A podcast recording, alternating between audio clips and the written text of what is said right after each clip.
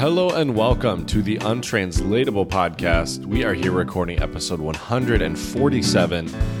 And today we will be talking about the state of English in China, why so many people in China uh, perhaps don't always speak great English, why some of my students speak immaculate English.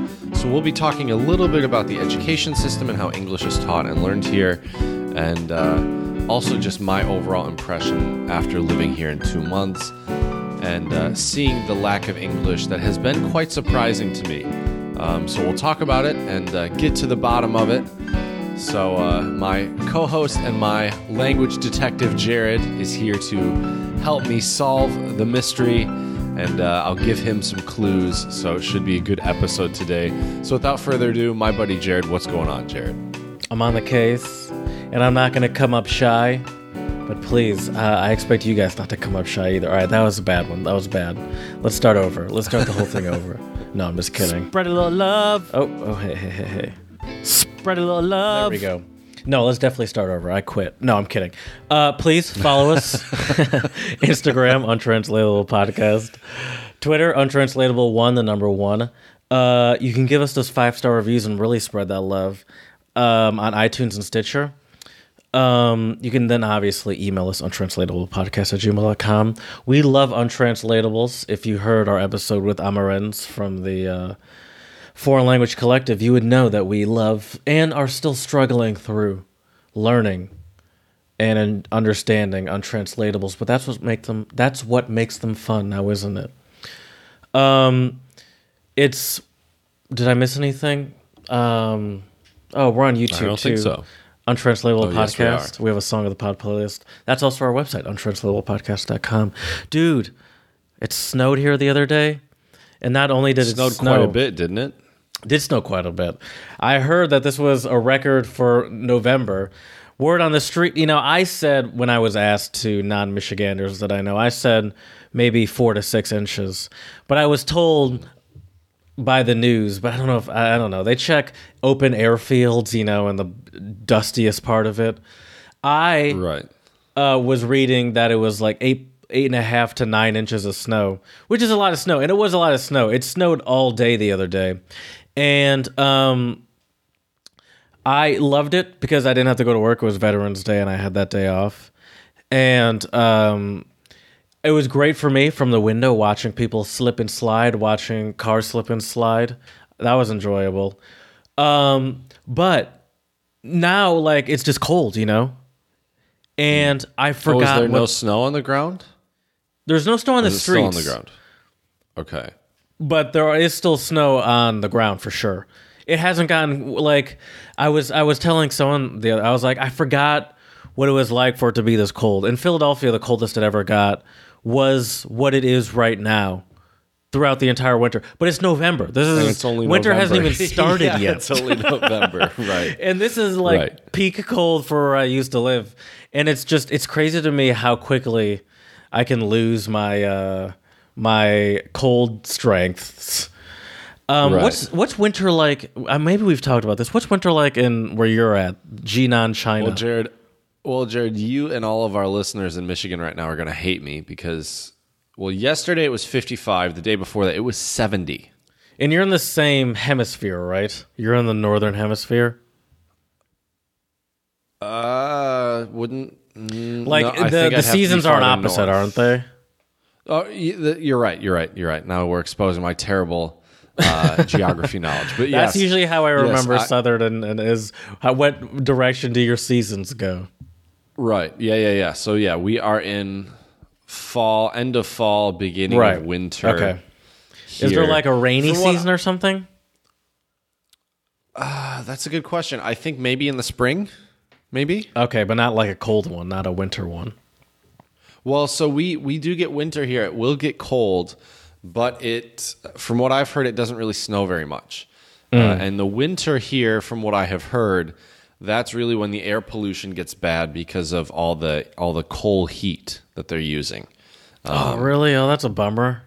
Yeah, yeah. So, because I'll be honest, I've only had to use my mask here uh, maybe four or five times, and I've been here for two months. So, So you use that that app to know if you have to or not. yeah, I get a notification every morning, so I know exactly. Oh, exactly interesting. Air matters. exactly. Yep. Mm-hmm. Yeah. So check that out if you're coming to China, because it's very useful. Absolutely. I also have I have it up in Michigan, but the air is always super clean in Michigan, so to no surprise. but yeah, yeah. Uh, I spoke with my parents yesterday. Uh, no, not yesterday. A few days ago, and uh, and they were telling me about the snow and stuff like that, and uh, and I was. It was funny, Jared. I had like a weird kind of existential crisis where that was the day when it was like I think about seventy. Part of me was like, "Oh my god, I would love to see snow right now," but then part of me is like, "This 70, de- 70 degree weather is actually kind of nice." I mean, I still feel that way though. Like when when I didn't have to go to work, it was lovely out, and I was like, "This is great." Um, but then you know, the second you walk outside, you're like, "Oh no, this is terrible." Um, but I, I I'm I'm still kind of looking forward to the snow a little bit. I'm not gonna lie. I just I just you know going outside is terrible, and I struggle to know Right. should I wear you know this I, this hat that's on my head right now is my main winter hat too. I got it actually when we were in Berl- uh, Berlin at uh, H and M. Yeah, at H and M. And I wonder, I was like, I don't want to wear this inside work. You know, it's not like a people don't wear suits, but it's kind of like a Right. you know business casual plus place. And I'm like, I don't know. Uh, but then even that like two minute walk from the car to the building is just like this is brutal. I don't know. I got Right. a lot of a You need, lot of you need to you need to talk to your your superiors at work and get some uh, get some company beanies, and then you can wear that at work and not feel bad. branded beanies. Yeah, dude. That is genius. All right. or get an untranslatable beanie. That would be pretty sweet. Speaking of staying warm in the winter, though, Jared, there was kind of a crazy event happening on 11 11, November 11th, here in China. So 11 11 is China's equivalent of Cyber Monday or, well, I'm, I'm not, I won't say Black Friday because I think shops do have sales, but the biggest sales are online. And as we've talked about on the podcast before, people in China order everything online nowadays. I Right, really don't know more- how brick and They're like way more online based. Period. On with everything Right. they do. right, right. I mean, my my phone plan itself is unlimited data. It's Right. only thirteen dollars a month, um, so that's pretty pretty crazy. Wow. Um, Yeah, but anyways, so uh, it was it was like Cyber Monday or Black Friday, whatever you want to call it. Basically, lots of deals. So I came to China without a winter coat. Uh, I also now because I have a? Chinese bank account. Uh, yeah, yeah. I came here without a winter coat because I figured I could find a try to- cheap one here. right.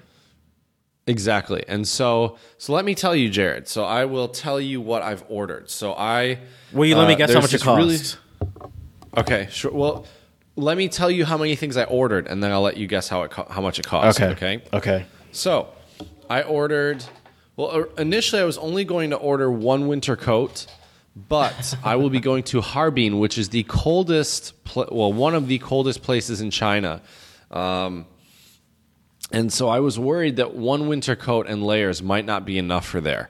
So I ordered a like a nice. It looks kind of like a pea coat. Uh, it's like a dark gray wool winter coat. Then I bought uh, from H and M. I bought like this really thick other Well, you winter bought coat two that that, has like look a hood. You said, oh, those No, are the no, no, two coats you bought. I gotcha. Yeah, yep. So I bought those. I bought a like a nice uh, light blue button down that has like like lining in it, so that's supposed to be really warm as well. Uh, so I bought that. I bought what else did I buy? I bought that. I bought uh, two sets of dumbbells for my apartment. I bought uh, five kilogram dumbbells, which are a little bit over ten pounds, and ten kilogram dumbbells, which are a little bit over twenty pounds. So I bought those. I bought a yoga mat as well. Um, let's see here. What else did I buy? I bought two um, two blazers online because they looked really sharp and they were pretty cheap.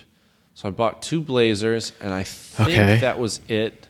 I was going to buy. They, there was a really cool Woodstock T-shirt, but it was not in my size. So I'll take that. and like sizing is a little tricky. So so for my winter coats because they were both Uh, so depending on where you buy, the store that sells whatever clothing you're buying, you'll either get European sizes, which I know. Like I'm usually either like a 180 or a 185, uh, which would be like a coat or a shirt. Uh, that's like a large. But then the Chinese sizes are a little bit trickier. Uh, I mean, they have the measurements on there, but I don't obviously have like a like a tape measure here at my apartment.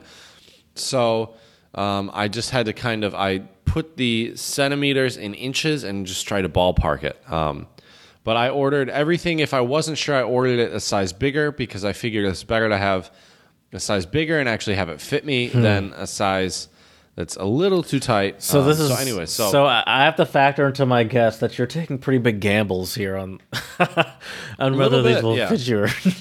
Okay. Well, I mean, I know the two winter. I know the two winter coats will fit because those are Europe. In theory, they should because those were both European Hmm. in sizes. theory, you know those will fit. yes. The Blazers, I'm not sure yet. In we'll theory. find out. Okay. So, what do you right. think I paid? For? I'm going to tally stuff, this Jared? up: two winter jackets, blue Yep. button down, dumbbells, yoga mat, Yep. two blazers. Yep. I'm gonna do some quick math. Fourteen. Quick One maths. One. I'm gonna say one sixty-five dollars U.S. $165? dollars for everything. Uh, you're not. How much was it? Actually, you're you're pretty close. I think it was like 170. you know what? I'm gonna then be honest with you. I'm gonna be, I'm gonna tell you exactly what I wrote down. Two winter jackets, one hundred fifty dollars. Blue button Okay. down, seven dollars. Dumbbells, seven dollars. Yoga mat, fifty cents to one dollar. Blazer, two blazers, ten dollars. And I that would tally up to one sixty four, one sixty five, one seventy five. Yeah, that's about what it cost. There you go. Isn't that crazy? Though? Parada. Two winter jackets. Two Yeah, that's- I mean, that's a great button deal. Down. Yeah, yeah, and a lot of them were uh, at least on the website, according to the sale. Uh, most of those were half off. So right? yeah, Wow. I'm so I'm gonna be proud of myself styling come this winter, Jared. Get ready. Get ready. Yeah, dude, yeah, so buying new clothes cool. feels so good. I recently bought new clothes. It too. does. It does. I just will. We'll see if they fit. The other That's funny thing point. is too, Jared, is when you order And there's no real return China, policy, is there? Yes, there is. Mhm. Okay, I'm sorry. That's rude. That's rude. Yeah, of course Slipping there on is. gator piss. Um, But see, that's what I don't know. Like, how does it? I don't know how it works just yet. So we'll. Hmm. I really hope just everything will fit and I won't have to deal with it. But the other interesting thing, Jared. So I got. I finally got. Um, HDMI cables for my laptop to plug into my TV. I found out my TV is a smart TV, so that's pretty cool. okay, um, you know how to use it. And kind of. I mean, what I have shocking. learned now to what I have learned to do here in China now with like any electronic appliance is you just hit buttons. Button mash, of You course. Yeah, buttons that's what, what I happens, do yeah. with any appliance here in the United States of America. That's that's actually true. That I think about it, you're right. That's totally true. So, but the the interesting thing about my TV, so we had talked about it a few, quite a few episodes back when I finally got Wi-Fi, and you know I had the opportunity to get Chinese cable installed as well, and I was like, no, you know what, I'm I'm not going to do it. Well, good news, Jared. With this smart TV, because it's hooked up to my Wi-Fi, mm-hmm. I can actually get all sorts of stuff. Chinese shows, all sorts of stuff. They're automatically like on my TV. I hmm. couldn't tell you what it says because it's all in Chinese characters. right. Have you started But, watching uh, anything? I did watch some news in Chinese the other day. I didn't really understand anything, so it was kind of a lost cause. But anyway, so No, that's the not reason true. why I Don't bring say this that, up though is It's better than not doing anything. I would say if you're trying to learn. that's true. By You the way, start I have my first Chinese lesson next Tuesday, Oh, like official? Chinese lesson. It is with a postgraduate student in the English department here at my university. Um, Okay. And so she'll be we'll be meeting for an hour a week and she'll be giving me Chinese lessons. So that will be really cool. But anyway, so the reason why I mentioned the HDMI cables and stuff and being able so now I can plug my laptop into my TV, which is great, and watch stuff. But you would think that uh, I don't know if it's because I'm usually not home in the evenings when they deliver, but I get a text message obviously also completely in Chinese. And I have to go to a special building in my apartment complex to pick up um, my package. So I get a text message. They tell me what building and the code. I have to show the worker there, and they they find the package. So you have to know, physically like- be there. Oh no no no! So they can. Uh, so the delivery people can drop it off, but then Right. in with like within your mailbox area at your apartment, you have to like sign it out for someone. Okay, It's That's not that bad. Well, but the but the thing is, is these there are multiple ones in my apartment complex, and they don't. You would think they would deliver them to the same one, right? Oh, They so you have no idea. What, so you just have to like give show them your thing, and they're like, "Nope." You go to the next one. No, no, no, no. So it says I can show you the text message. So it says on the text message, the only thing I can read are the are the damn numbers, um, and that is usually the. Let me find one real quick. That is usually where uh, where you go. So see, so these two text messages here, um, Yeah, the numbers on there. 14 1 88 52 at 7:30 or 19:30 for you military time people, and then Uh-huh. Yep. along Yep. some sort of package number or, or shipping number. I Yep. would assume. Yep. from a very long phone number. Wow, it's so interesting seeing your uh, Yeah. your uh, signal up there and and uh, in Chinese. Yeah, your carrier. know, right? That's, a China, cool look. China Unicom. Yep. Uh, but yeah, so it tells it tells me what building and what like room to go into. So so at least I can figure that out. Um, but yeah, so I had to go in and uh, and get get that stuff. So I'll have to do that again once this once my like 80 bajillion packages ar- arrive. Right. Because they because they all come from different sellers. Um, But so I mean, they're they're they're very used to packages coming in at a very high rate because you're not the only one that order stuff True. online. I'm sure that's Very, very that's true. the culture, baby. right. Um, That's true. You, I So let- believe. oh, go ahead, please. Let me, yeah, let me. I think you're you're about to introduce what I was about to. Please uh, go go say for it because you're the one doing it. Is that uh, so? Every week I have uh, an English conversation hour, and we have a different topic every week. So this week we talked about American culture. Um, so it was a super fun one, and I I'll tell you what, Jared, we had over sixty students in attendance. This was the biggest one I've had. Do you think the word's so, getting out or something, or is it just a coincidence? I think the word may be getting out. I know a couple of, I've told a few of my colleagues about it, and they probably have told their students as well. Um, So, yeah. So, this one I didn't really know how to answer, Jared, and I'm going to give it to you, and I'm curious if you have an answer for me. What is the most traditional food in the United States? Hamburger. Okay. I didn't. I didn't say hamburger because I didn't want to say that one. Uh, that one to me was almost too cliche. Maybe I said it depends where you live, because uh, like in Michigan we have um, what are those called? Pasties, right? They're like these like meat pockets. You know what I'm talking about? Google it. P A S T I E S. But you're saying the most wait traditional food? Right. In Michigan, that was like a very traditional staple, at least in the UP. It's kind of like a meat pie almost. Yeah, but that's so specific. Sorry, I just Well- typed it in and got pasties, the thing that you cover uh, nipples with. Uh, Right. and I, I was like, oh no. But yes, that's why. That's why I made sure to type in Michigan food after after I did that because I I went on a search engine uh, to show the students that, and I did not want those to pop up. That's for sure. oh um, man, that would have been great. Oh god, that would have been so awkward on so many on so many levels. Um, but yeah, I think it depends where you live in the United States. Like, what is traditional American food? I mean, So obviously you, you, you, have like your chose uh, a region, a, a regional food from a tiny area in Michigan, inhabited did. by a couple thousand snow people. okay. But the but but then I also I also talked about chili dogs and hot dogs in general. Like I think I think like grilling and barbecue is very traditional American. I would say. Mm-hmm. Um, so yeah, yeah, it's just like a meat pie thing. Like it's a meat it is. meat uh kill zone. I don't know how to explain it. That's a good way to put it. A meat calzone. I like that. uh, all right. So this never one heard of it, also. I thought was difficult to answer, Jared.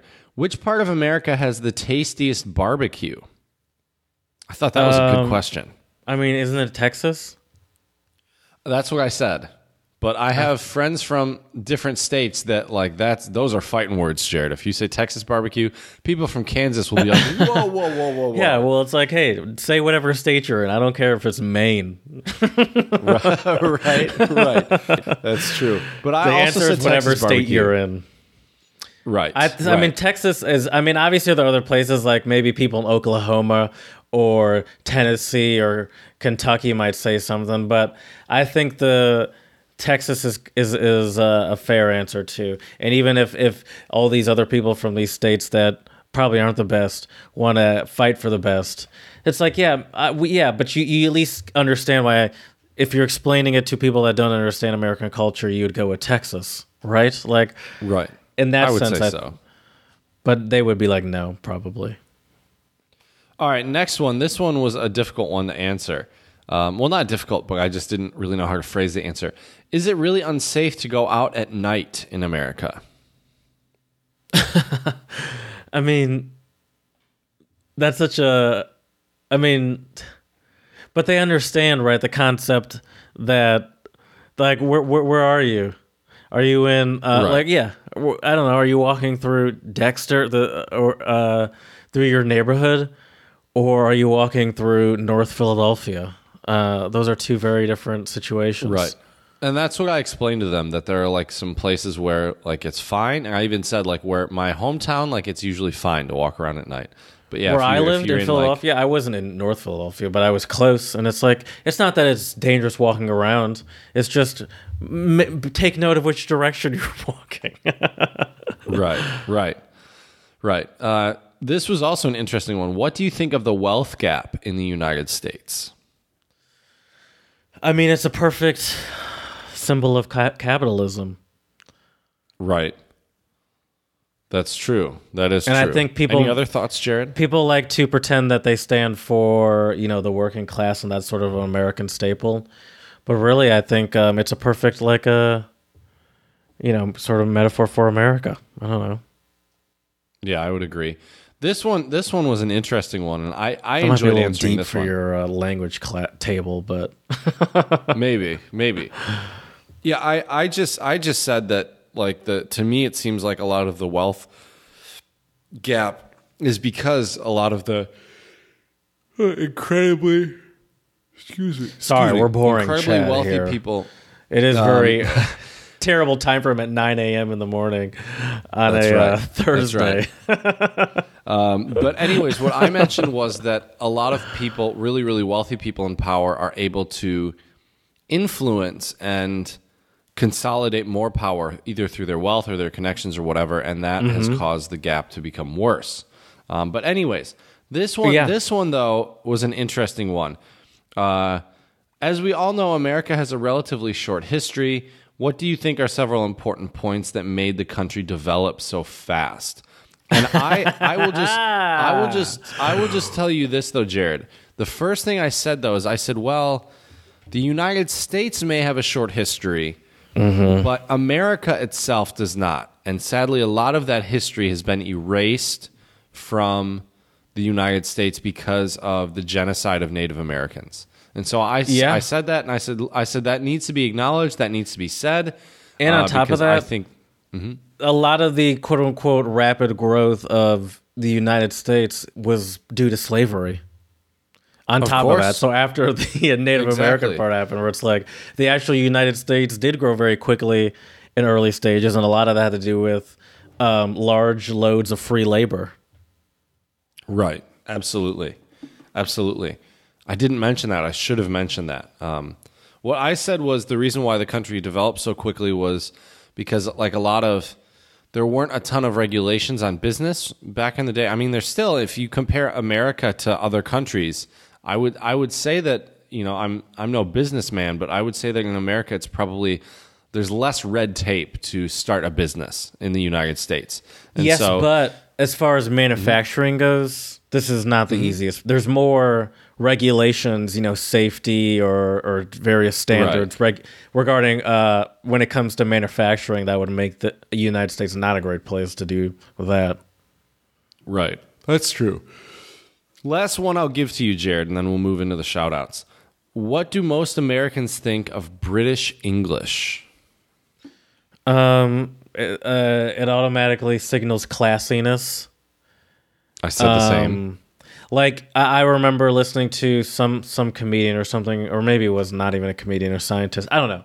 Someone talking about how like there are a lot of um, ads on TV, um, or there are movie like ads on TVs that use a British accent here in the United States for no no part- particular reason. I mean, there's a particular reason that the marketing department goes with it, but like like you know, it's a, it's just an American company advertising an American product. Why is what's with the American accent? Or a lot of movies that involve people of various any movie that involves people from like not any movie, but a lot of movies that involve people from various um like various backgrounds, like like nationality backgrounds, they sort of just default to British accents as the as the go to, and um, I think it's just kind like of funny, a isn't it?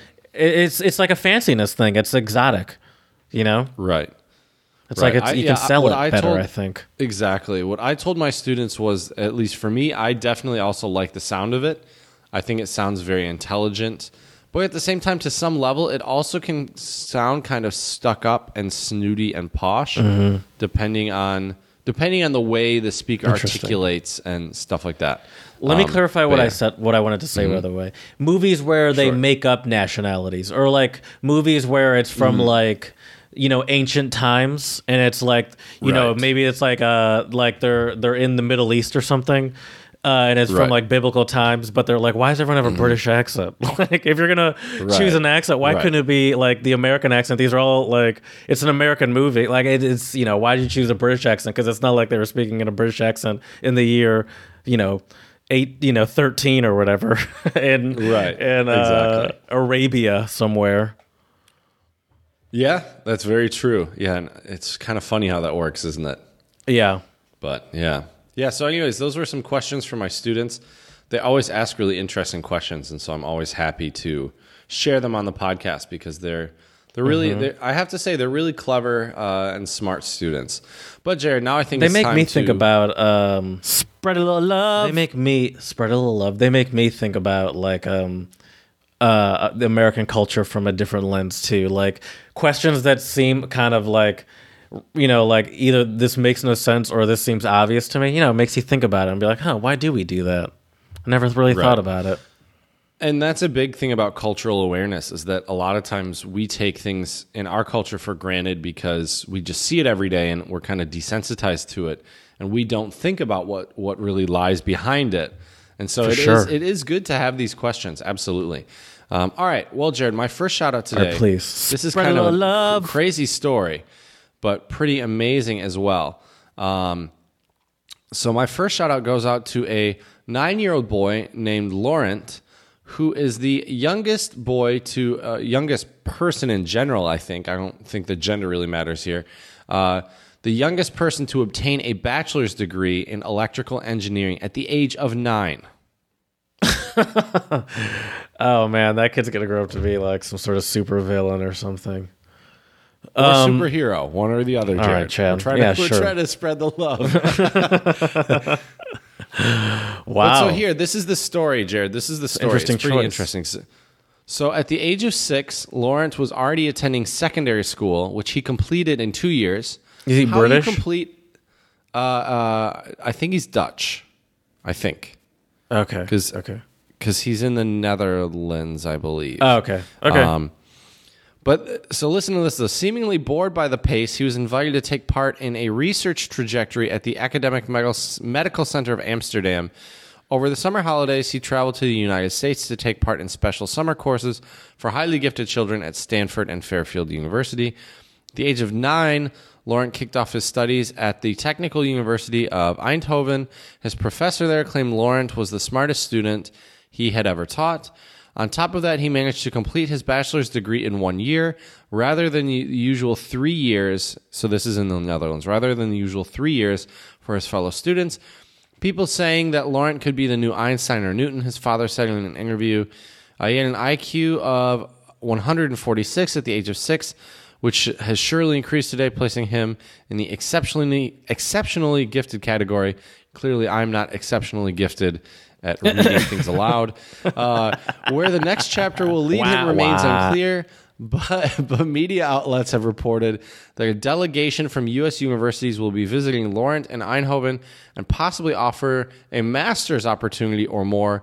Would Mm-hmm. he complete it in six months? So who knows? But I think this is a really So amazing. it's not a matter so of could he complete the master's program at the age of 10 or 9. It's could you do it in 6 months? right. But that's the thing, dude. I don't get how he is completing stuff so Yeah. quickly. Like he has to have private tutors or is doing something because no, no, no, no, no, no, no, no. Private tutors cannot you what, do you think if your parents were were like multi millionaires and could afford like the highest level private Well, tutors, no, you'd no, be no, at this kid's level or something? no, no, no, no, no, no. I, I mean that. I mean no, Jared. What I mean here is that based on standard university classes, they're not offered at this pace. Oh So yes, that's a great that's point. How I can you even yes, That's yeah, what I like mean. how can you How- is he accelerate through these it? things so quickly? That's why I think he has to have like a like basically does like a like independent study is probably the phrase I should Yeah. have used. Is it expensive to be with this smart? Professors. That's a great. Well, that's a great question. I would if this is happening in the Netherlands, though. I'm assuming it's much Oh, more yeah. affordable. Everything's free. right, right. But yeah, I just don't understand how you can how you can graduate secondary school at the age of what was it? The age of six, right? uh, I think so. Yeah, that's what she said. Age of six, he was and graduating secondary school. university at nine. He, yeah. So so sorry. So he he finished secondary school in two years from the age of six to eight. But like, how how is that possible? How Right. I just don't understand like, like like people like people. this. Does he skip grades? Is that what it is? And it's like for, forget forget these two grades. Just go to skip multiple grades. Or does he do like? Is this kind of like a Billy Madison scenario where he does like a, a grade a month or something? Like I don't know. I just Or don't know how does he just, how this is like- possible. Does he just like he's like I'll just take the exams like he's just like give me the final exam from last semester and I'll just take it and pass it. I studied everything. I don't know, but what kind of could asshole? I don't know. I don't know. I don't know, but I, I don't understand how this works either. But it doesn't matter because this was never going to be my trajectory as a child. I never had to concern Right, myself either. with this level of learning. I was like, hey, can we slow this down a little bit for uh, my boy? Right. Right. Yeah, I just yeah, it blows my mind. It's really amazing. So shout out to shout out to you, Laurent. Uh, you obviously I don't even need to You say it, but you have an incredibly bright future. And I would love to have I would love to get in Have him on the contact with this podcast? kid and get him on the podcast. Yes, yes. That would be so amazing. he has an Instagram, Jared, Laurent underscore Simons. All right. How do you spell Laurent? I'm I'm sorry. I'm not, It's like the name Lauren with a T. L A U R E N T underscore S I M O N S. all right. I found him. Cool. Yeah, this is we weird. Would I love feel to have weird him on. That following would a be child. amazing. but right. he looks like a normal kid. He does. I mean, he, Like I he- mean, he is a normal kid to I guess that's some true. extent. He's Well, just a super genius. First of all, no, he's not. He's not a normal kid. Um now I'm looking at him doing formulas on a whiteboard in his room, and I'm like, oh right, this is that's right. this is genius. Right. This is He's- genius here. Yeah. He's miles ahead of me. Also, he's yeah. He, okay, I'm gonna. I followed him. I'll make it happen. Cool. Sweet. Send him a message because it would be so cool to talk to this kid and have him on the podcast. uh, it would be really amazing. He's like, I you know what? I'll, I'll how edit the he did it. podcast for you. He's like, you know what? Just send it to me however Right. you want. I'll, I'll make it. And this sounds like Right. like we're on the Joe Rogan Experience. And I'm like, what did he do? right. right. Oh man, that would be great. That would be great. All right. So my last Um, yeah, shout no, out for that's today. uh, I, I love it. Yeah, it's great, isn't it? My last shout out today, and I wish I had the names of these guys, but the headline just says six scuba divers remove 4,000 kilograms of plastic from the sea in Andhra Pradesh. So, uh, six scuba divers. Now, I can tell you these are all scuba diving instructors of a company called Platypus Escapes, which is a Rushi Rushikonda based company. They've been diving more than two meters down under the sea every day to remove plastic waste that has been accumulating there. They've collected, as I said, over 4,000 kilograms of plastic waste in 13 days. So, for our American listeners out there, that's over 8,000 pounds of plastic waste in 13 days. Uh, so, I think this is really amazing that they are uh, taking the time and effort to clean up the ocean, and every little bit helps. So, shout out to these six scuba diving instructors who have been uh, cleaning up the ocean. Well, Jared, I think you probably know what time it is by chance. Uh, of course I do, Chad. There we the, go. The owl doesn't we go. lie, and we would Definitely never doesn't, Jared. neglect the untranslatables. So, mind if I get us started, Jared? Please. So, I have two Chinese untranslatables for us today. My first one is um, Hu Lun Tun Zhao, which means swallow the dates whole. Um, is that like to get like a is like to like take a leap of faith, or is it like to get a big bolt of courage, where it's like I'm like F it, I gotta do this. I'm brave now. I love where your head's at, Jared, but not at all. Let me give you an example, okay? Okay. Once upon a time, there was a man who loved eating pears and dates. However, one day a doctor told him, Eating pears is good for your teeth, but overeating them will harm your spleen. Dates are good for your spleen, but overeating them will harm your teeth. The man decided that as long as he only chewed the pears and only swallowed the dates, he would be just fine. It wa- of course, it wasn't long before he experienced a horrible stomach ache. You, you can't like you can't beat the system. Not quite. I Like see. you can't see take where you would think shortcuts to to. Huh. Okay. Please not, just not not not not quite. Not quite. You, you're close. You're you're getting there, but uh, not quite. Basically, this idiom is used to describe a person who accepts information without prior analysis, reflection, or understanding. So basically, you just take something at face value and you accept Hmm. Right. it for what it is. You're not- yeah, you're not right? because fully the doctor listening. said exactly because the doctor said you know the pears are good for your teeth. So oh, they're good for my teeth. I'll chew them. The Yeah. dates are good for my spleen, but they're bad for my teeth. Oh, I'll just swallow them whole. yeah. Right. All right. My first one is Hungarian. Uh, and it goes roughly, but definitely not like this. Kutiabul nemles zlalona. Zalona. Kutiabul nemles zalona. You can't make bacon out of a dog. You You can't make bacon, out, of a dog. They might How disagree with you in some Asian countries. Um, they might disagree with you on that one. Um, okay, Oh, you can't wow. make bacon That's a- with the dog. um, is this like you can't? I mean, you you gotta you gotta work with what you got. Like you can't you can't. Yeah, I'll end it there. You got to work with what you got. Yeah, but let me push you a little farther. Let's say if um let's say um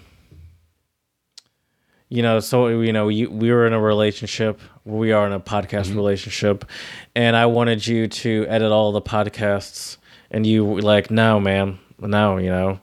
And I and, Can't and make like bacon I'm, out of a dog. and I, and I, I'm like, and I'm, in my mind, I'm like, yeah, no, you're right. You can't can't make bacon out of a dog. It's like you can't change a person, essentially.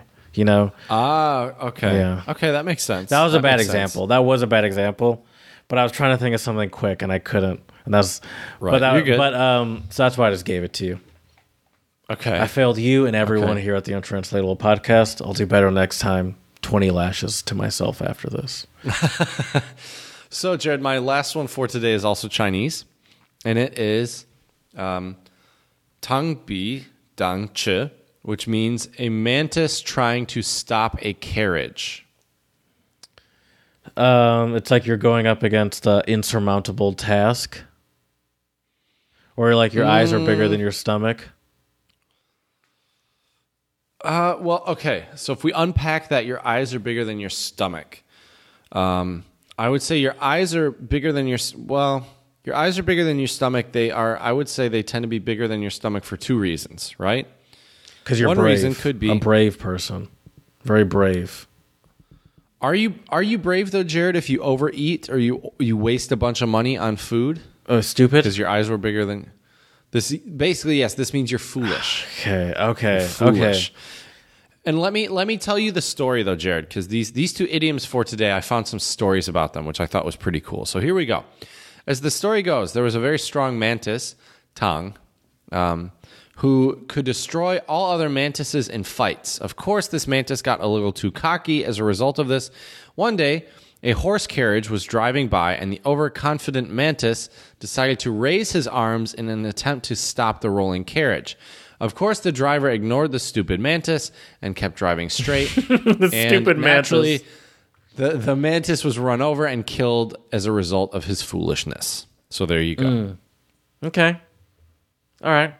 Thank you. I like that. I like the stories. I Mm-hmm. feel like the um the Chinese ones specifically are good with the stories because even Mama hoo hoo. even this one had a great story too. Right. That's the thing. I think a lot of things in China in general have a lot of really cool traditions and stories about them. There are a lot of there are a lot of dishes in Chinese cuisine that have a specific historical relevance. A lot of Um, proverbs. yeah, there's which I guess right, could be there's- untranslatable. So a lot of untranslatables. That's right. That's right. I mean, Chinese culture in itself, I think, is very fascinating because it does have such a rich and deep history.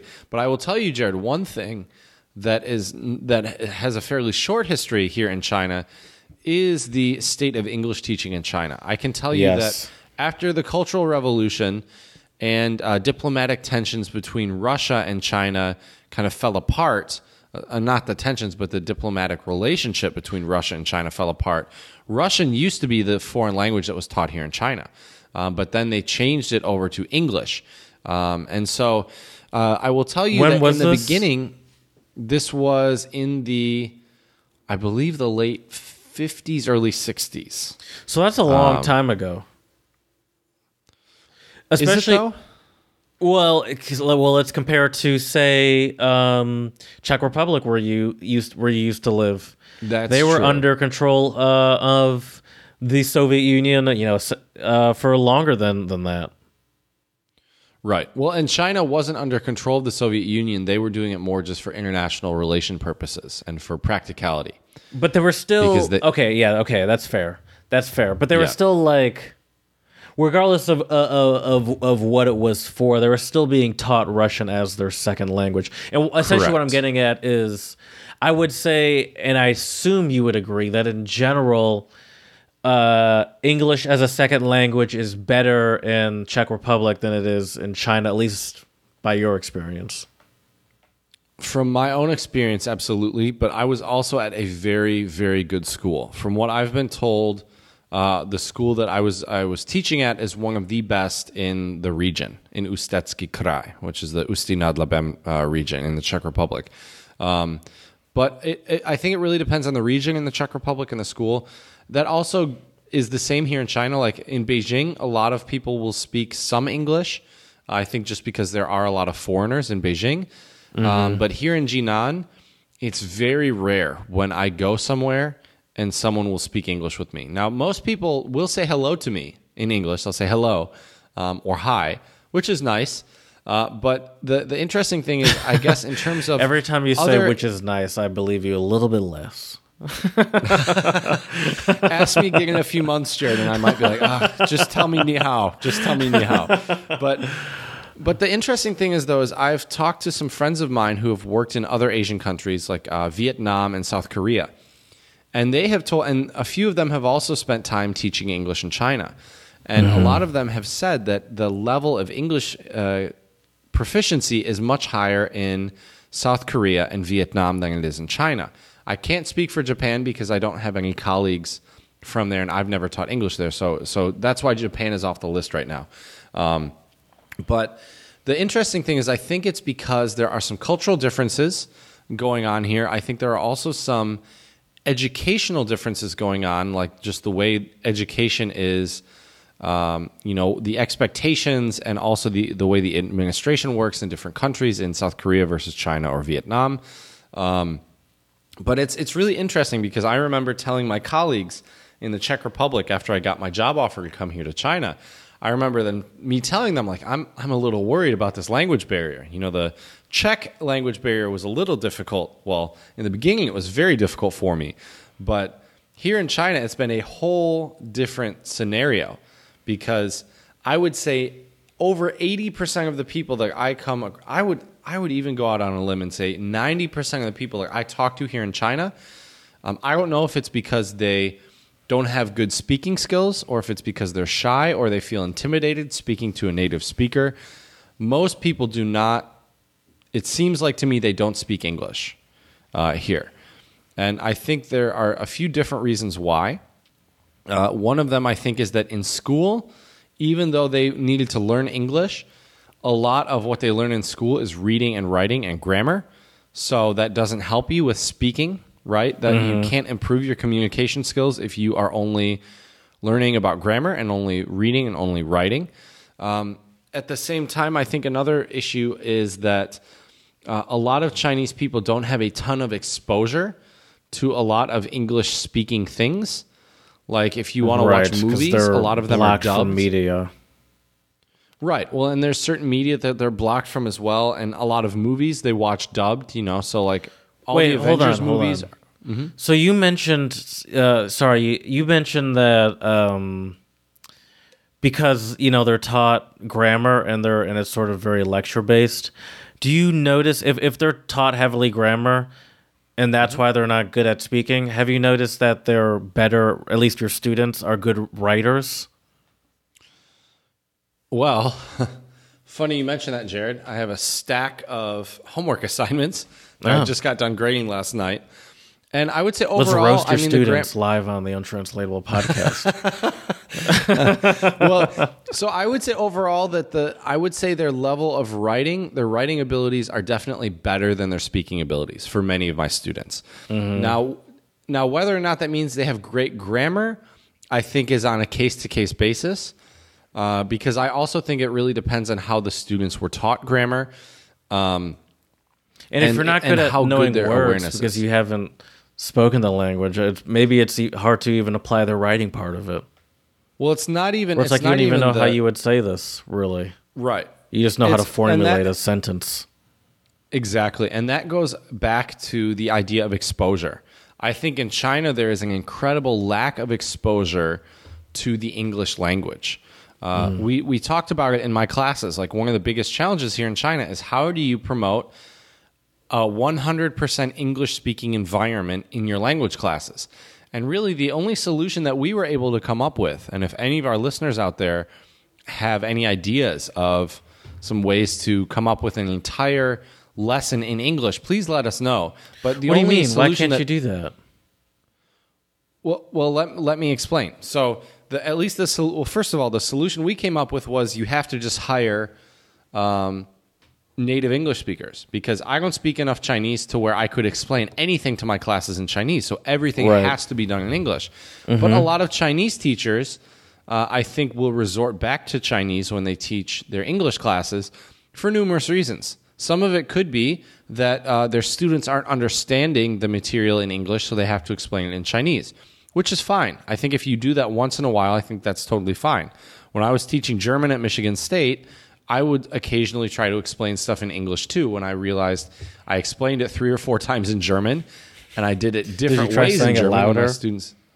I did. I yelled at them. uh, exactly. Uh, yes, totally, Jared. Totally. Um, uh, but anyway, so so I think that's one thing. I think another thing too is is that some English teachers here in China, in middle schools and high schools, are not very proficient in English. And once again, this all comes back to the idea of exposure. Um, you know, it's it's like anything. You can never expect to speak a language really well if you don't if you're not exposed to it on a daily basis. If you don't use it daily. Um, you know, I feel that way Oh, with yeah, my German, sure. and I know Jared feels that way with his German too, because we're not using it and exposed to it every day. Hmm. Yeah. No, that's that's for So- sure. Yeah. Uh, uh, do they have a uh, thirst for more American media, or is it just because it's not as just because it's not as um, readily available? It's just like, well, we we don't even have a thirst for it because it's not even like we get what we what we th- what we have. We have good stuff too. I think I think that's a really valid point, Jared, and a great question. I think that I don't think there's a thirst for American media because of the discourse here in China about Western media. But I What's will the say this. discourse? I mean, I think I think there The still devils. is to well, they don't even believe to in my religion, so Well, I think that the the the things that I have at least observed here and, and from heard from my colleagues and, and other people here, at least what my observations have been is there there is still this kind of East versus West mentality here in China. Um, and whether or not they think that's good or bad is is another conversation that we could have. But uh, I think a lot of it has to do with um, I think there's a concern here that uh, Western ideals are very different than Chinese ideals, and so it's not good to, you know, really surround yourself with all this Western media and things like this. But I, mean, can there's no- also tell you that. go ahead. Sorry. But I can also tell you that my students are incredibly curious about Western culture and American culture.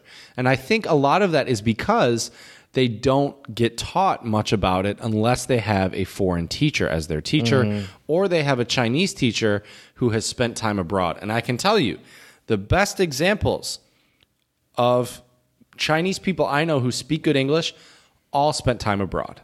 All spent a year in the UK or or Australia or the United States or spent longer time there. And those are really the people who speak very very good English here. and I and I think it's personally I think that living in like try, trying to live in denial of even things that you like disagree with is not is not helpful you know like if, if you believe I, I don't know if you believe that you're if your culture is a better way to live then that would be obvious when they'd be exposed to it like i just don't understand why shielding people from that would would benefit you know benefit them i don't know hey if you're Yeah, I'm confident not, I'm not sure either. I'm not sure either. That's a great question, Jared. Um, but yeah, so I think it's I think it's really really an issue here of of exposure. Also, though, like the way that the like I think I've mentioned this before too, Jared. If you walk around my campus, especially at night, you will see just droves of students buried in a textbook speaking it aloud Right. because they are memorizing.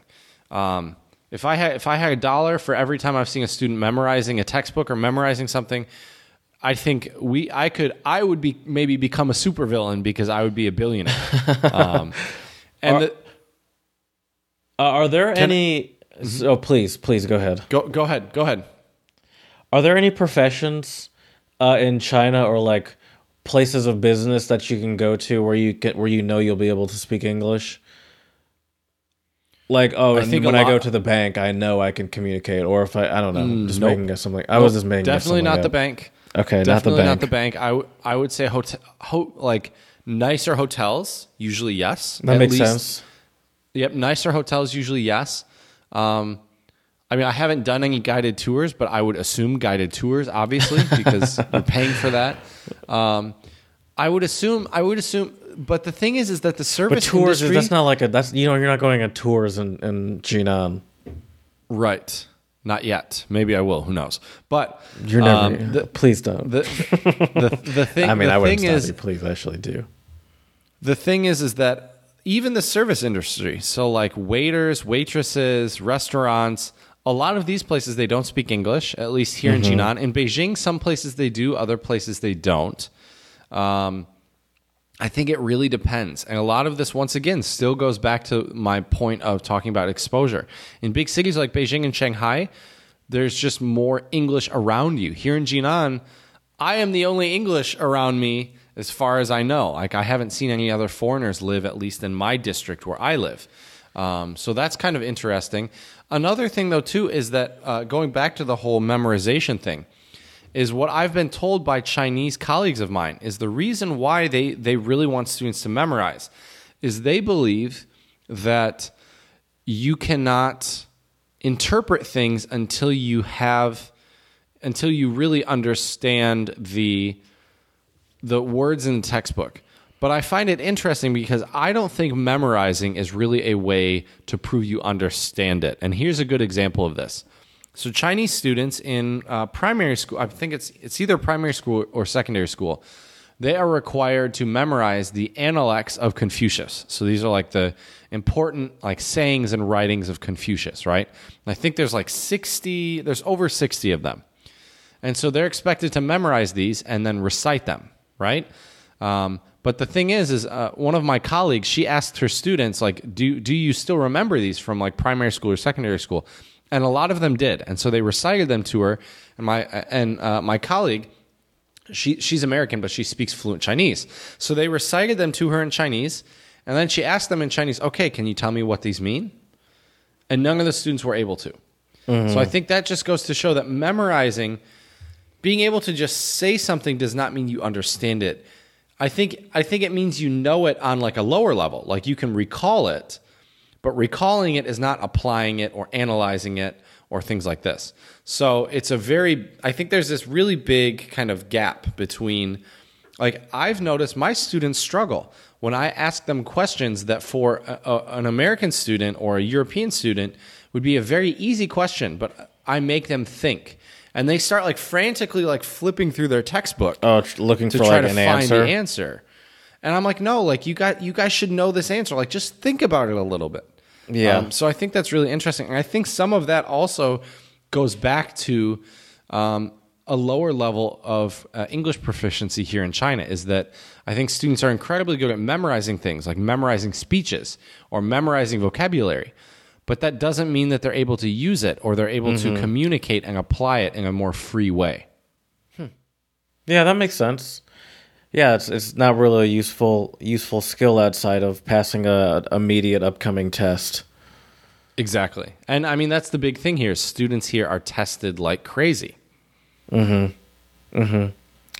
Uh, Amaran's talked about how when she was in school, when she was young, uh, learning English was considered cool. She, you know, she's from the Netherlands, and um, do you notice any of that in China among your like? I assume you have students that are, you know, more proficient at English than others. Is there any? Is there anything to being good at English there in China? That's a great. That's a really great question. you you've really pulled out all the good questions today, Jared. I, I have to I have to give you some give you some praise for oh, that. thank you. Um, I think it. I think it really depends. The students that I have in my classes that are very proficient, a few of them want to pursue a postgraduate degree in either education or English teaching or something like that. So I think they're just incredibly passionate about it. A few of my other students went to very prestigious schools, and they had very good teachers when they were younger. Um, obviously, still the students still have to do a lot of work as well. You know, not having a good teacher doesn't automatically make you a proficient language speaker in any language. But I, I don't think it has the same cool factor here. I think here it's it's looked at more as a tool to become successful later in life. It's viewed as a way to hopefully improve ties between China and other uh, countries in the West and around the world. Um, so I think it's viewed as more of a practicality thing and not a cool thing. And I think that's because Western media and Western culture isn't viewed as. I, I It's don't not as say it's pumped- it's a not pumped into way, system as much, Exactly. in general. Exactly. Right. Like you go to Germany, you see so much American media, movies, television series, all sorts of stuff like that. Uh, Most you of them follow like that- American or British, uh, you know, actors or comedians or whatever. Exactly. So that's a really big difference, I would say, between uh, like the West and and China. And I think also too that also, as I mentioned earlier when we were talking about this segment, uh, the main segment is that. Uh, you know, in Europe, I think Europe looks at America as kind of like they're like adorable little brother or like funny little cousin, right? But in China, I think they they really look at America as like America is this, China is this, and we don't see a similarity.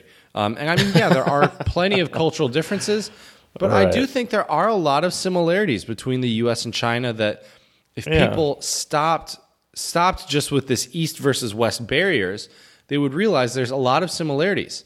Uh, I think in China and in the United States, there are a lot of really incredibly hardworking people, uh, and I think. I think there's a lot. There's other similarities as well that you could bring between the U.S. and China. Um, I think both countries has really, really rich and diverse um, cuisine. You know, Chinese cuisine is really diverse. American cuisine is all over the place as well. Um, so you know, so yeah. But I think that's one of the main reasons. So Why? I have. Go Sorry.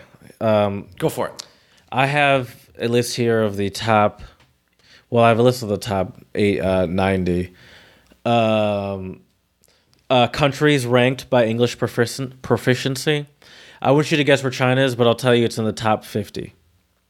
Okay. Can, can I guess the number one or the top top couple of them first? Sure, yeah. Well, yeah. Okay. So I I'm gonna have to say that I personally think Netherlands is probably number one. There you go. Parada. Number one is the After the- Netherlands.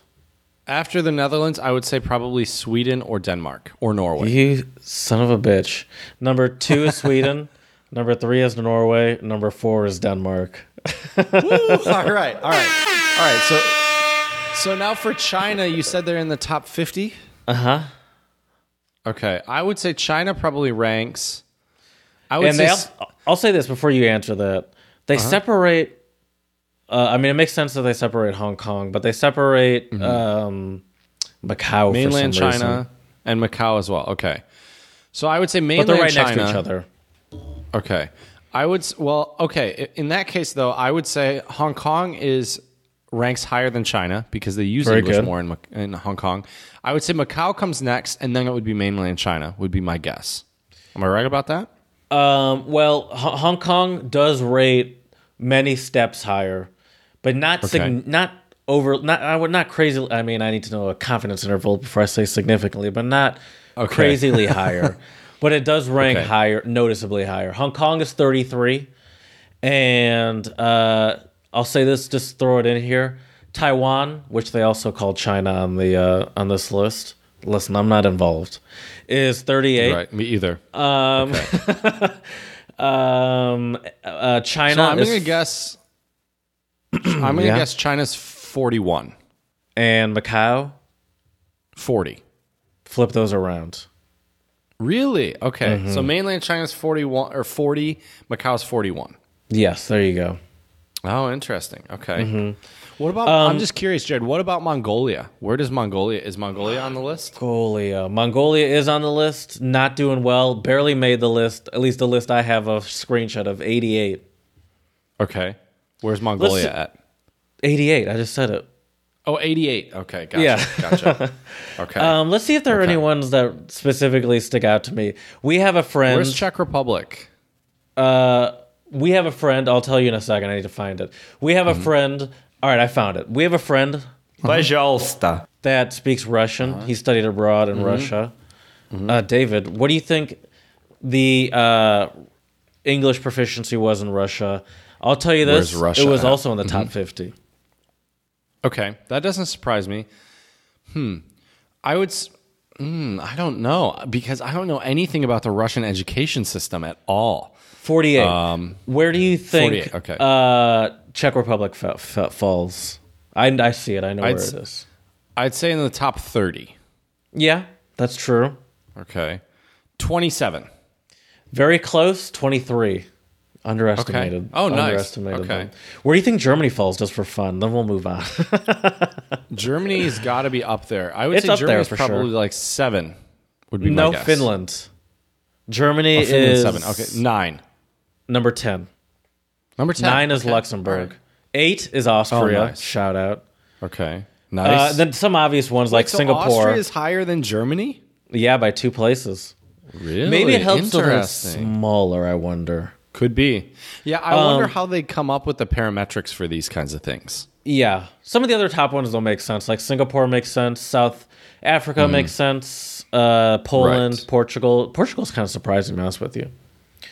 Where's Spain Um, at? Spain's probably lower, right? Yeah, that's yeah, that's um Spain is 35, not great. Italy's And France. France is 31, not great either. I mean, France it's not bad. higher. It's just Interesting. it's not Okay. bad. Yeah. But it's surprising that Portugal, I mean, I I, I kind of pictured Portugal to be in that region too around Italy. But, you know, just because it's next to each other doesn't mean that they have the same education system. They're different That is countries. true. Very true. Very true. Do you have any other questions, though, Jared, about the state of English in China? I do, Chad. Thanks for asking. Uh, have you gotten any pushback on your teaching style while in China or the Czech Republic? Czech Republic, uh, not at all. My teachers were, my co-teachers were f- incredibly supportive, and I think they really liked uh, the enthusiasm and the activities I brought into the lessons. Here in China, not not yet, but I also haven't been observed by any of my colleagues, which I'm kind of surprised because we're on week 12 now at the university, and, And I just figured free, somebody would free come in rolling. right. Well, and the, the thing is, is that I haven't really been given much guidance at all for, like, for my methodology course. They basically said, "Here's the textbook, here you go." And then my freshman English class that started two weeks ago, um, they were like, "There's no textbook, just make them speak English." There you go. So, I Have think I have a lot of freedom and flexibility here. Talk to other uh, colleagues about that. A little Like, bit, are you yeah. are you the only one that's just uh, that's you know go for it, or are other people getting that same no, no, no, no, situation? no. All the That's other normal. foreign, all the other foreign teachers, unless there's a textbook, and even with a textbook, I think, at least at my university, I think they understand the role of having a foreign teacher here, which is that we are able to teach in a way that uh, that our Chinese colleagues probably will not teach in, right? Um, where I'm not just this this typical lecture style teacher. You know, I have my students do a lot. I have them do a lot of discussions. We play games. I try to think of really outlandish and crazy examples in order for them to understand stuff. Like yesterday, we were talking about um, You stand on the table ever? Have you I stood have on the not table? stood on the table. Okay. I haven't stood on the table yet. I did when we were talking about class discipline, though. We were talking about ways to discipline your classes, and so what I did was uh, I was like, "What you really need to do with your students is." I had like a long pause, and then I like yelled. I was like, "Scare them!" And I like pounded on the desk, Oh, and all my students were like, like they were terrified. oh, I love Um, it. yeah, and so like I try to use crazy examples like that. I Another cannot one imagine you doing yesterday in things like class. this. I never. Oh, you, was- you never expel more than a like a certain window of energy. I feel like you're very even keeled. I am usually very even keeled. You're right. You're yeah, you're right. I guess when I'm teaching though, it, it brings out a different part of me. I guess. Um, Okay. uh, teacher Chad versus real Chad are two different. I feel like I prefer sure. teacher Chad. May- maybe, maybe my students probably do too. But anyways, the, funny thing is, is that so yesterday I was also trying to. I try to just use these crazy examples just to get them more excited about learning and, and more interested. So, so I use the example of uh, sentence stress, like stressing a specific word in a sentence changes the meaning. So, so I use the sentence, "I didn't steal your wallet." So if I say I didn't steal your wallet, that has a different meaning than I didn't steal your wallet. Or if I say I didn't steal your wallet, right? I stole someone else's wallet. Or if I say I didn't steal your wallet, that means I took something else from you, but I didn't steal your wallet, right? it's still your wallet. I stole your cell phone, but I didn't steal your wallet, right? Um, and the I students didn't were lie. You asked it. if I stole your wallet. exactly exactly so um so yeah so it was it was kind of funny to um to do that and i think that is why like they like foreign teachers at my university because we teach in a different way than our chinese counterparts will. And i'm not saying it's better or worse. I'm just saying It's it just gives a our students a different perspective. If- exactly. Yeah. gives them some diversity in their education. Mm-hmm. and uh, it also gives them a window into how they could teach in the future because i think there are good things about the way that uh, chinese teachers do lecture they have a really great way of distilling a lot of information and providing students with the most important information which is an important skill to have and be able to do but it's also good to really be able to engage your students and get them really give them a stake in their own uh, learning. I mean, especially you. You're teaching. You're teaching English methodology, which is essentially teaching these Chinese students how to teach English. It would be useful if they knew at least in their in their arsenal or knew of or was aware of different methods of teaching rather than just the lecture at you method. oh, Uh, absolutely. if if if you're going to go into that industry, it's like know Right. some know some other techniques. Exactly. Exactly. Well, I think that the whole field of teaching is has changed a lot over the years, and it will continue to change. And so that's why it's very important to get very diverse um, perspectives on teaching. Um, but yeah. I agree. So yeah, but no put. But that was the long answer, Jared, to your question of so far. There's been no pushback on my right, teaching one style and my teaching methodology here in China. Go for it. Were you given any tips by anyone on how to approach locals as an English speak- speaker? Like the best way to approach them knowing that you're not going to be able to interact with them essentially. I've I've kind of been on my own very steep learning curve here in China. I've reached out to some of my friends, but basically what I do They're is like, I say "Suck it up, dude, you're on I your say right, right. well, I say ni hao, dui bu qi, wo de zhong wen bu hao, which means hello. I'm very sorry, but my Chinese is bad. Mm. Which really I need to just say I don't speak Chinese. I haven't learned that phrase yet. Um, and the only reason why I know this other phrase is from the song of the pod that Jared and I uh, played, which is called Dui Bu Qi, Wo De Zhong Wen Bu. I think the song is just called Dui Bu Qi, I am sorry. Um, Dui Bu Qi, Wo De Zhong Wen Bu Hao. That's the way the, the melody of the song goes. But anyways, so so that's usually what I do, and then I hold up my cell phone with a translation of whatever I need, and it solves the problem. Okay. I'm surprised that there was no sort of uh like that never came up in in your communications with people. Cuz you're also you know, no one there, none of your colleagues in, in various cities know how to speak Chinese, I assume. A few of them do. Oh, But most of but them for the most don't. part, they don't. Most it's of them surprising that don't. just doesn't Correct. come up. I assumed it would come up. Right. Right. Well, I think a Uh, lo- I I think a lot of it is because just to end end this, Jared. I think a lot of that is Mm-hmm. because most of my colleagues have worked in other countries before, so I think it's kind of assumed that we'll figure it out. Oh, so like the idea of, of being in that sort of culture, language culture shock is not as much of a thing. It's like we've all been in the situation before. We get it. Exactly. Exactly. Okay, yeah, that kind of makes sense. All right, I get Well, that. Well, Jared, now I think it's time to talk about some super funky grooves today. Yes, And funky grooves and soulful vibes is definitely a way to uh, discuss this song of the pod today, which is called "Money" by who's it by? It's by Michael Kiwanuka and Tom Misch, previous song of the poddest, Tom Misch. But this is a new song that came out a couple months ago. And uh, it's very groovy, as Chad said. Uh, Michael uh, Kiwanuka is the singer, and then uh, Tom Misch is on guitar, and, and he does some backup singing too, I think. Uh, it is very groovy. It's very sort of upbeaty, you know, like puts you in a good mood. Like, like it makes you Oh, want to tackle the day. You know, I, I imagine myself tackling on the day not being afraid of what's ahead of me when I hear this song, and uh, putting on a smile, but uh, also a firm smile, telling people, "Don't mess with me, but I'm very friendly."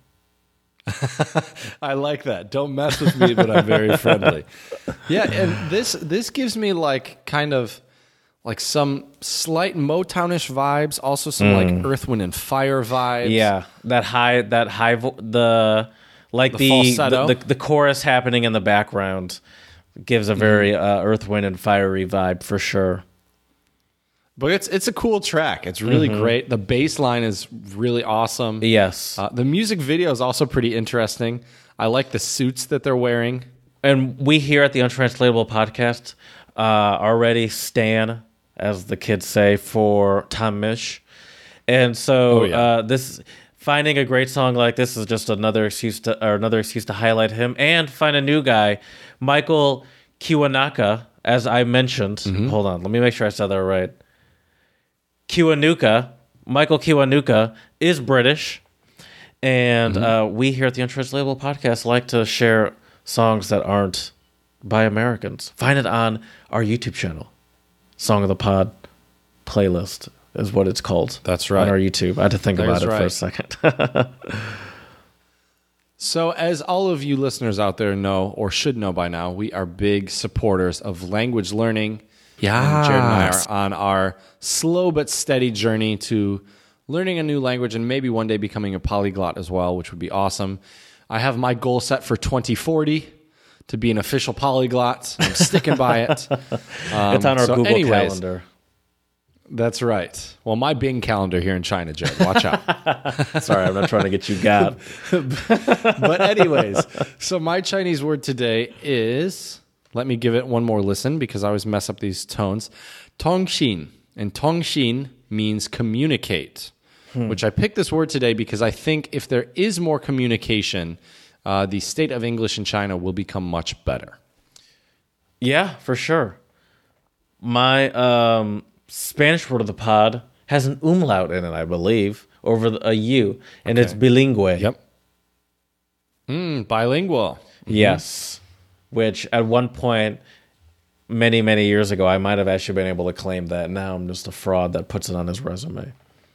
That's not true. I, for, in business terms, I can make it happen. Let's just be clear if anyone's listening. Oh, you could um, definitely make it happen. Yeah, give me a couple, give me a month or two of being back in it, and I'd be like, oh yeah, Right. yo soy bilingue. I, I would be willing to bet Jared give you two weeks, and I bet you Wow. you'd be getting back into it. I'll, I'll But take anyways, it. All right. I, I will tell you though, Jared. Interesting thing about the umlaut in Spanish.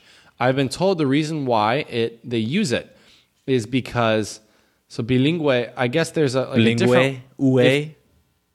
I think that's why. Yeah. Uh, yeah. So it's kind of interesting. It's kind of interesting. But yeah. So they, that's how they use it, wrap like they use it in, in German. I think so. It's Okay. similar. but it's a little more subtle, I would assume. Absolutely. Yeah, I would agree.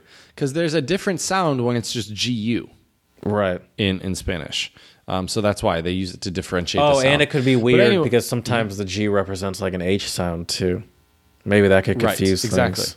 Yeah. exactly so so yeah um anyways time to recap our episode for today i think i think the state of english in china obviously it's hard for me to say because i've only been here for two months but from what i've heard it has gotten much better over the years but i think if there is more exposure to english here in china it will greatly improve um, and I also think that there has been a shift now a little bit in education to focus more on commu- communication in schools and not only re- reading and writing and grammar.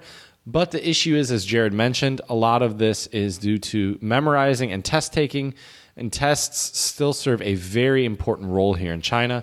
So uh, it will be interesting to see how English changes and improves in the future in China, um, and what steps will be how do I say this eloquently? Uh, what steps will be taken in order for um, the state of English in China to improve? Um, but I think they are on the right track, slowly but surely. It'll just take some time because there are a lot of uh, different things that need to change.